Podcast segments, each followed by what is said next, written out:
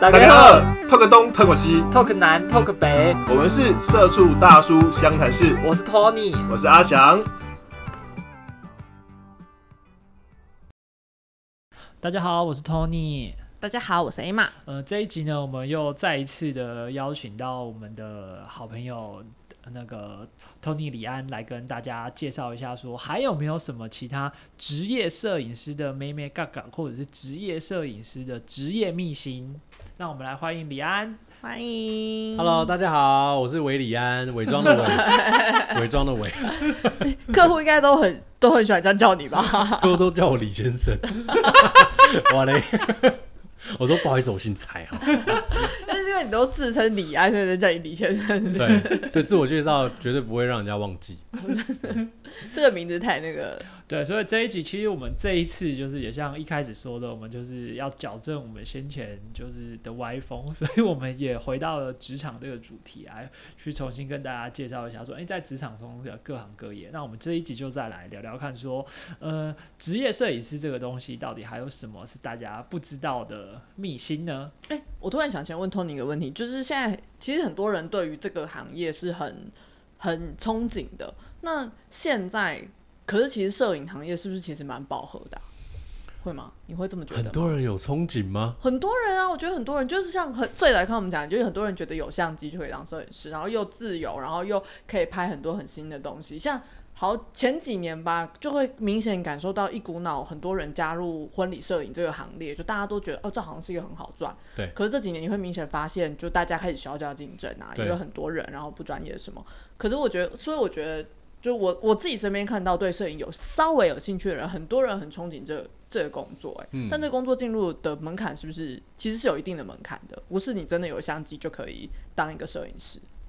我真的觉得要进入很简单，但是你能不能活着出去，或是被客户续订这件事情，真的非常的难。嗯，对，因为做了这么多案子，才发现哦，原来我要会说话，我要嗨。然后我要穿的很像呃商务人士，我不可以随便穿，因为公关场合或者遇到一些老板的机机会蛮多的。再就是我要会修图，然后我要会 Photoshop，我要会听得懂客户说马上要，就是马上要，而不是再等五分钟或十分钟这这些专业的话。或者客户说我要一个华丽的感觉，对，那到底是什么？我要有气势。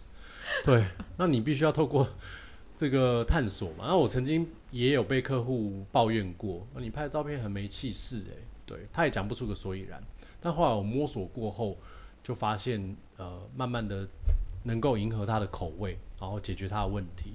那一次的经验反而是我可能会被某间大的公安公司永不录用的，对，那个非常重大的一个一个算是一个关键点。那从那次也学到蛮多的，对，也是公安公司的同仁偷偷跟我说，就是你你被写到黑名单了，对你可能以后诶很难接了。那我心里想，啊是哪里出了错？对，也改变了我，就是主动一点点，虽然可能会被嫌啰嗦，嗯，所以我都会多问一些些细节的部分，对我求好心切啦，但是也希望能够。理解我的求好心切是为了大家好这件事情，因为我掌握越多资讯，我就可以预测嘛，对，去预走路线，我都会去预跑啊，这个场地怎么样，我都会去走一下，等一下会怎么样，然后灯光会如何，跟音控、场控的灯控的都先沟通一下，对。所以虽然要从有摄影机开，有相机开始当摄影师很容易，可你真的要。步上这个轨道，能够变成一个正职，然后养活自己，然后有固定的接案的能力，其实是是需要很多时间累积跟经验的累积才有可能达成，或者是失败被列入黑名单的经验。对对，其实也是很幸运。那怎么能够存活下来，我也不晓得是怎么回事。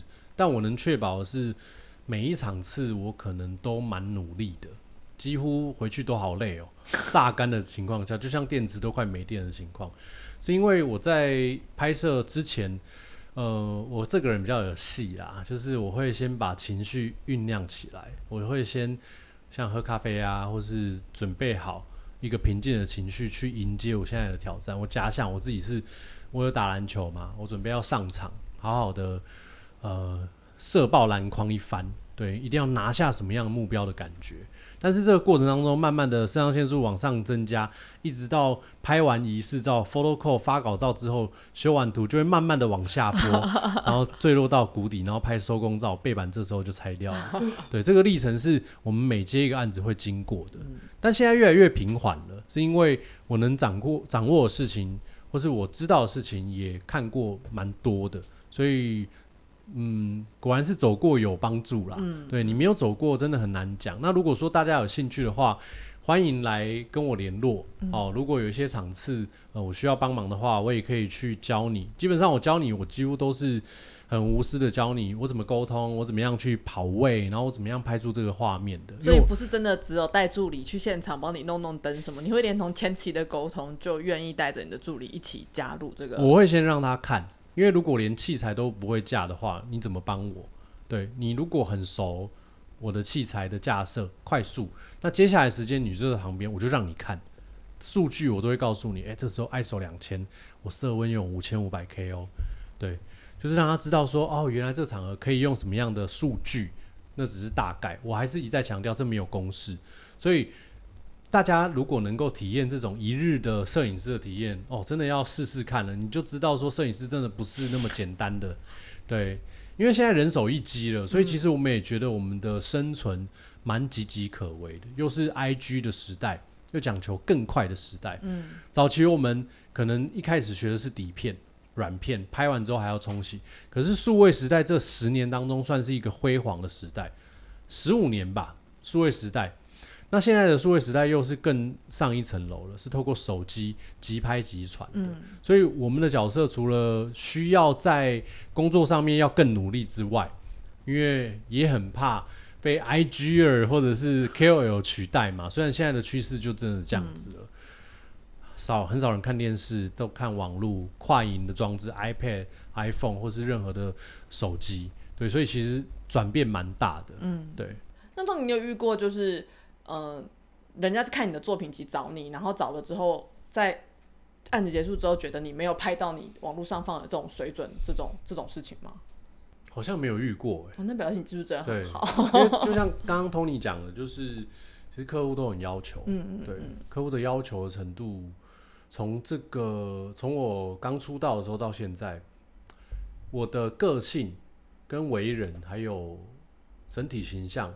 已经被客户打造成企业摄影师，嗯，对，因为早期我也不是看起来这么的，对，这么的，就是如果我在企业的领域这个场合，我就会变得很严谨，嗯，那因为我会跟谁打交道，呃，最至少都会跟可能就是副总啊、总经理等级啊、董事长，那最高就是总统等级，嗯，那跟谁打交打交道就是会。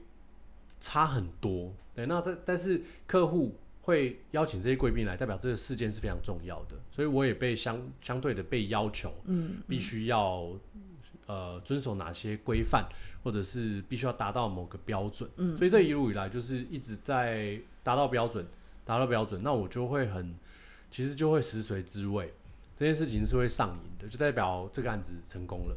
那成功了，我怎么界定成功？是因为哦。可能上次拍完之后，他下一次还会找我，嗯，对，但是其实也会抱着忐忑的心情啦，因为取代我的人随时都会有，嗯，所以有些事情我就不会，近几年就比较不会去放一些工作照或宣传，但其实好像也是蛮重要的，因为这是一个网络行销时代。那我记得我刚出道的时候，我开了一本脸书的相簿，到现在还有，叫做 Work Fun，然后 Fun Work，应该叫 Funny Work，但是我就故意取这个名字。里面都放着我的工作，我接的任何的案件，摄影、主持、配音、演讲，或者是有演出广告的经验，对，那大家就会知道我说我在做哪些事情。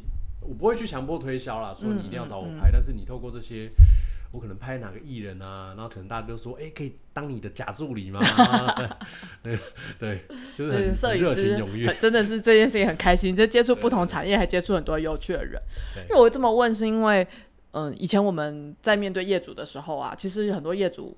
真的很，我觉得有两派，真的很明显。像曾经我们跟呃知名的电竞厂商合作，他看到那个报价，他没有问我为什么价钱这么高？他之前问我说你找谁，然后我把摄影师讲出去，哦，他马上就说哦，这个我们配合过，这个可以。就其实他们心中已经有达到他们水准的名单，那现场拍出来其实照片都没有问题，然后两双方应该说三方都配合的很很舒服。对。可是也遇过很多厂商是，他对摄影没有概念，他看到这个价钱就会说，哎，为什么这这费用这么贵？我们去外面找一般摄影才多少钱去压这个价钱？那这时候变成我只能找对我来说我也不认识的摄影师，那两边就有很大的风险。然后看了。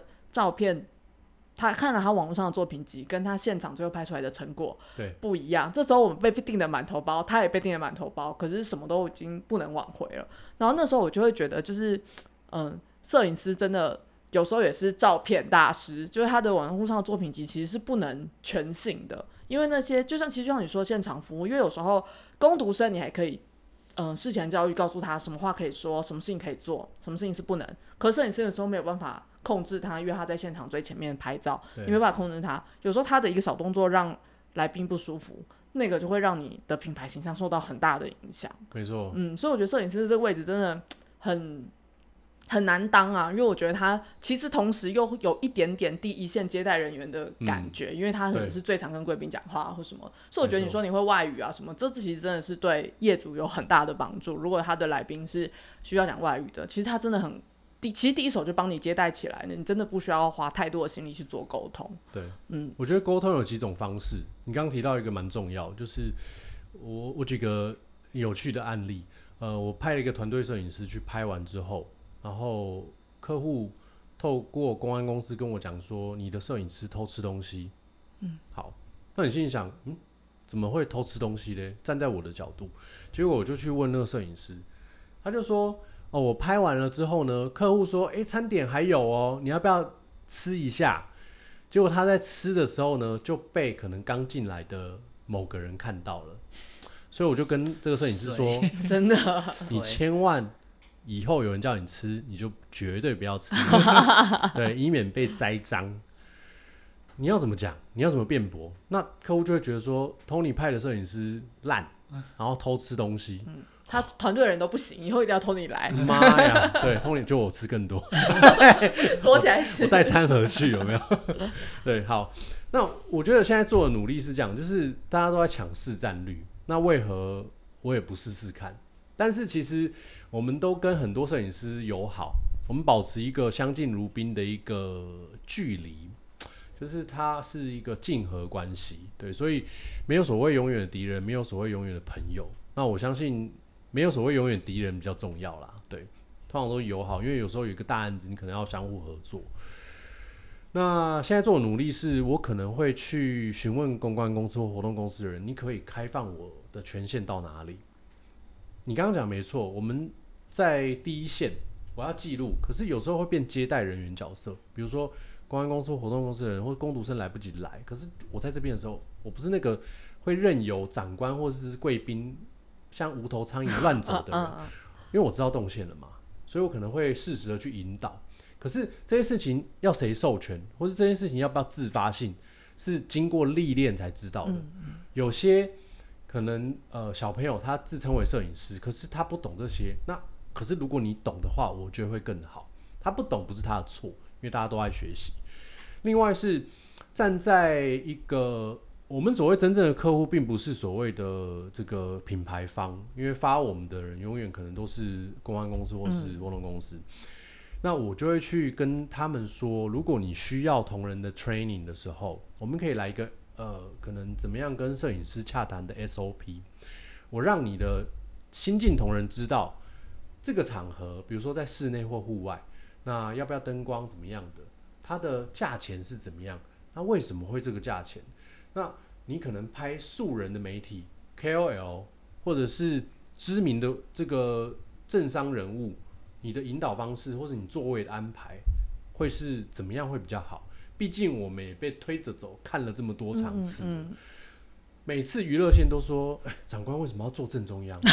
每次如果听到他这样讲，他们就是有点不爽所以客户有没有听到这个心声？再就是公关或活动公司的人有没有听到这心声？可以去优化这件事情。因为我之前也在清大当过公关，所以怎么样去做个形象跟样子，这个我懂。嗯，我在大学的时候就接待了很多呃两岸的学者在台湾哦这样子的互动。我们那时候的训练是跟着跟着学者们一起环岛，然后我要负责摄影哦，还要负责接待，还要负责倒茶。可是为什么要做这些事情？是因为人力有限嘛，我们一人当多人做。那因为这样历练，我就会去延伸到现在在做的服务上面了。所以，如果你看一个 Tony 跟其他摄影师，比如说呃 Andy 来两个人这样相比，你看不出来一个所以然。你看他作品可能都很好，可是你怎么去抉择你要去用谁？那真的只能靠口碑，嗯，或者是去试探一下别的客户，从我的简历当中，从彼此的简历当中去问。我觉得这是最好的。很多业界的人不都这样问吗？你转职到这个公司的时候，他就问你的风评好不好嘛，以免拖拖油瓶啊，或是根本没有什么实质的产出。对，所以其实过得蛮压抑的。但其实我觉得你说的这个很好诶，因为我自己当。小菜鸟的时候，如果长官叫我去发人的时候，我会不知道怎么跟这人接洽。对，一方面我觉得自己不专业，再来是我真的不知道要谈什么。嗯，那所以如果我觉得那时候摄影师会主动引导我问，因为通常可能摄影师问我说：“哦，你几点到几点啊？室内室外啊？什么场合？”可能就大概知道这样而已。可是我觉得如果这个摄影师可以。呃，我可以知道摄影师希望知道什么的时候，我觉得对于双方的沟通真的会很有帮助哎，所以我觉得你说的这真的是一个好点子。我觉得公安公司跟活动公司都应该做这样的教学，就是怎么跟外部的厂商去谈，跟他们要知道什么需求。因为我觉得不只是摄影，像以前我们可能要刚开始做，现在影片比较开始比较多了，可是以前刚开始接触影片的时候，你会不知道影片制作人他要怎么理解。你的你想象中的画面，你会不知道怎么去沟通。对。可是久了之后，你可以看到说，哦，原来是有分镜这件事情的。你要怎么去跟他沟通分镜？你要怎么会什么？但这件事情很多人是靠累积，不会传承给后面的人，所以变成有时候你跟新的人在沟通的时候，就觉得又来一个白菜，什么都不懂，然后你要从头讲。所以我觉得这这个训，这个反过来教导业主，其实是蛮重要的事情。没错，嗯。但其实凡事都有一体两面，也有曾经有前辈跟我说。那万一他们都照你的怎么办？嗯，对，不一定。我我我会强调，就是不一定我讲的是对的。嗯嗯嗯。我一再强调，就是当我有机会去呃任何企业或者公关公司做内部教育训练的时候，我都会说不套用其他人，这是我。但同时我也放一些，或是我可以展示一些我的成功案例。所以一方面可能是一个广告的机会。嗯。那有没有讲师费倒无妨，我还会带伴手礼去。对。就是拿到那个机会之后，有被看到的机会就更大了。我相信台湾应该还蛮多业主还是会愿意相信，愿意在专业上面花钱吧。愿意，嗯，对，因为我曾经开过一个非常高的价钱。你是因为不想接还开，还是他真的很酷？他是一个呃机体厂商，那他要拍厂房的这个形象照，就是在二零一九年的事情。那嗯。是讲头，就是说很多的案子都是口耳相传、口碑推荐的，所以有些非就是没有体验过我的服务的人，他不晓得中间会发生什么事情，我能处理什么事情，我能让你安心到什么程度。那我的客户很多给我的评价都是交给我就对了，那就是很安心的可以处理完什么，是因为我也知道他们不知道要什么，那。我不怪客户没有自己的方向或是目标，可是他们也是在这个过程当中，他是一个探索者，跟我们是一样的。那当我什么都拍的时候，因为活动记录没办法像商业或广告摄影一样很精确嘛，你突发或谁的互动或是怎么样的重要画面，你有拍比没拍可能会记录更多故事。所以很多客户跟我挑照片，他都说：“诶，那个好难挑，好难挑，是因为我拍很多，然后又很好。”我基本上都不删，我都都拍，对各个角度环绕特写怎么样的，然后在事实的情况下能引导的，我就尽量引导看镜头，或者是会 Q 长官们。对我要讲的重点就是，在在这样子的处理案子的情况下，呃，我们可以做到的是让客户去安心。对，那他安心了，他更愿意付这个钱。那我会去试探性的去把价钱做提升，当然有成功也不成功的。但我觉得，如果说他真的不愿意加钱的话，我就会真的会想办法去收敛一下自己了，因为在过去的每一个案件当中，其实我都不收敛的，对我都是很尽力的去拍完每一场次。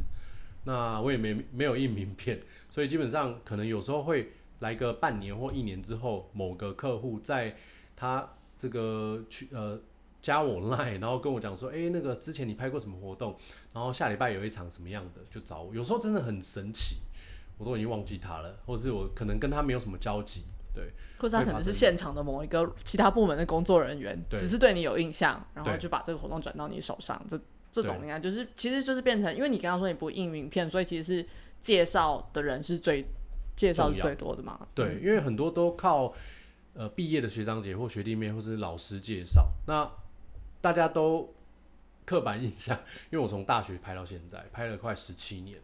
大学的摄影的表现不是很好，但是我一直坚持在这条路上面。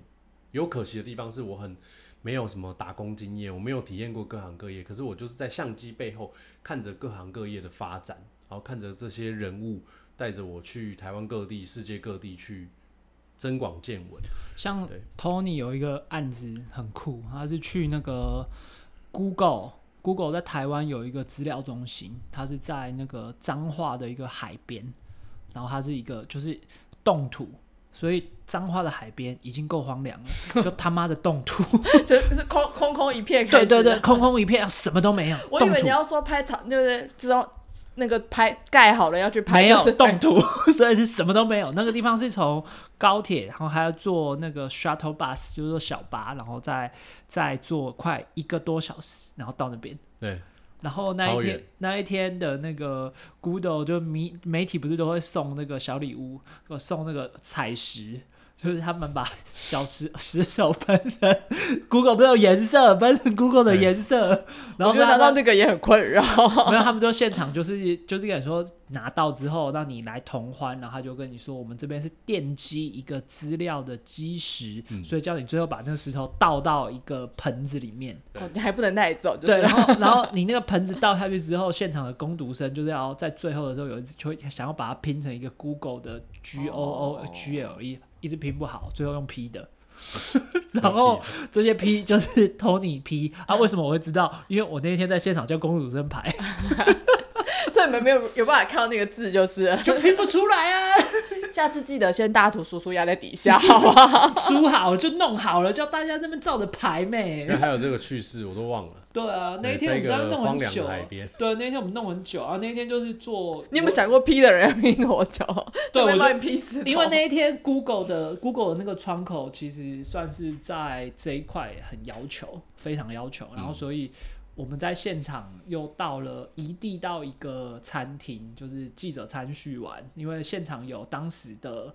当时的董事长那个简立峰先生，然后简立峰在那边跟大家做一个说，为什么 Google 要选台湾？为什么要选台湾这么大？呃，这么就这么多地方，为什么要选那里？哦，原来在那个地方是环太平洋的光纤电缆的起点，所以他们选在资料来源最大的地方，选在那里。然后再加上那里，它那个建筑是用海水，就是冷却嘛，很热，它是海水涨潮的时候进来，然后就去冷却完了之后，再涨潮的时候出去。所以说它，然后它那是机器的部分，那厂房的部分它是用风，因为它那边。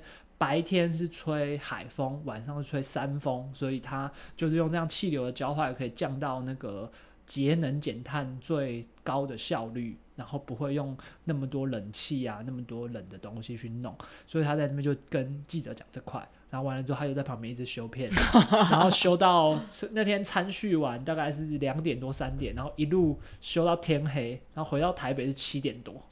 然后我们再坐一个空空荡荡的游览车回来，然后我就一直在想，干怎么那么久？你有你有没有加他们钱？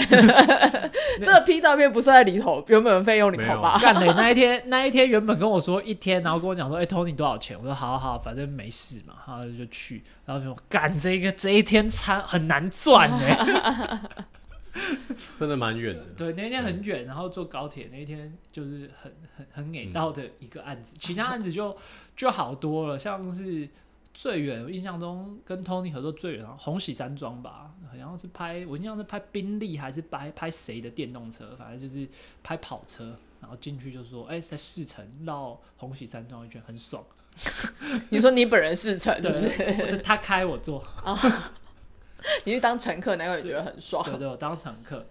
今天非常感谢 Tony 来到现场，跟我们大家分享了这么多职业摄影师到底在做些什么。其实很多行业呢，就像我们在做 Podcast 一样，看起来很简单，但是实际上要靠这个东西来谋生，其实还是需要很多经验的累积。嗯，对，所以我觉得今天这一集我们可以分享到很多不同大家没有看过的面相，然后希望这件就是这一集能够帮助大家认识这个工作。还有就是让大家认识自己，就是诶，可能有些想法，觉得诶自己真的想要这样斜杠下去，或是努力下去，就是勇敢的去做吧。那最后李安有没有什么话？Tony 有没有什么话要对大家说？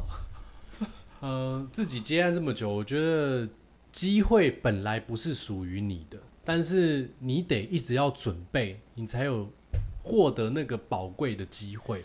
这是我一路以来的心路历程。对，那 Tony 你可以开始讲一下，欢迎大家可以加入你的粉丝团。怎么 如果要怎么认识你呢要怎么？认识你，或是要怎么找到你的你的相关资讯呢？OK，呃，大家可以追踪、按赞我的粉丝专业，叫做 Hello 惊叹号，我是李安，或者是追维里安的李安吗？维里安的李安，还是会 害怕？好，不要害怕了。好，哎、可以追踪我本人的这个私人的脸书哦，就叫做蔡李安，礼貌的李，安全的安。那里面我都会分享一些自己喜欢的创作，或者是呃工作的一些呃有趣的事情。对，那相信如果可能大家有自己有相关的需求的时候，都可以来找 Tony 李安这边来跟他做一个商务上的洽谈。好，我们今天的节目就到这边，谢谢大家，谢谢，拜拜，拜拜。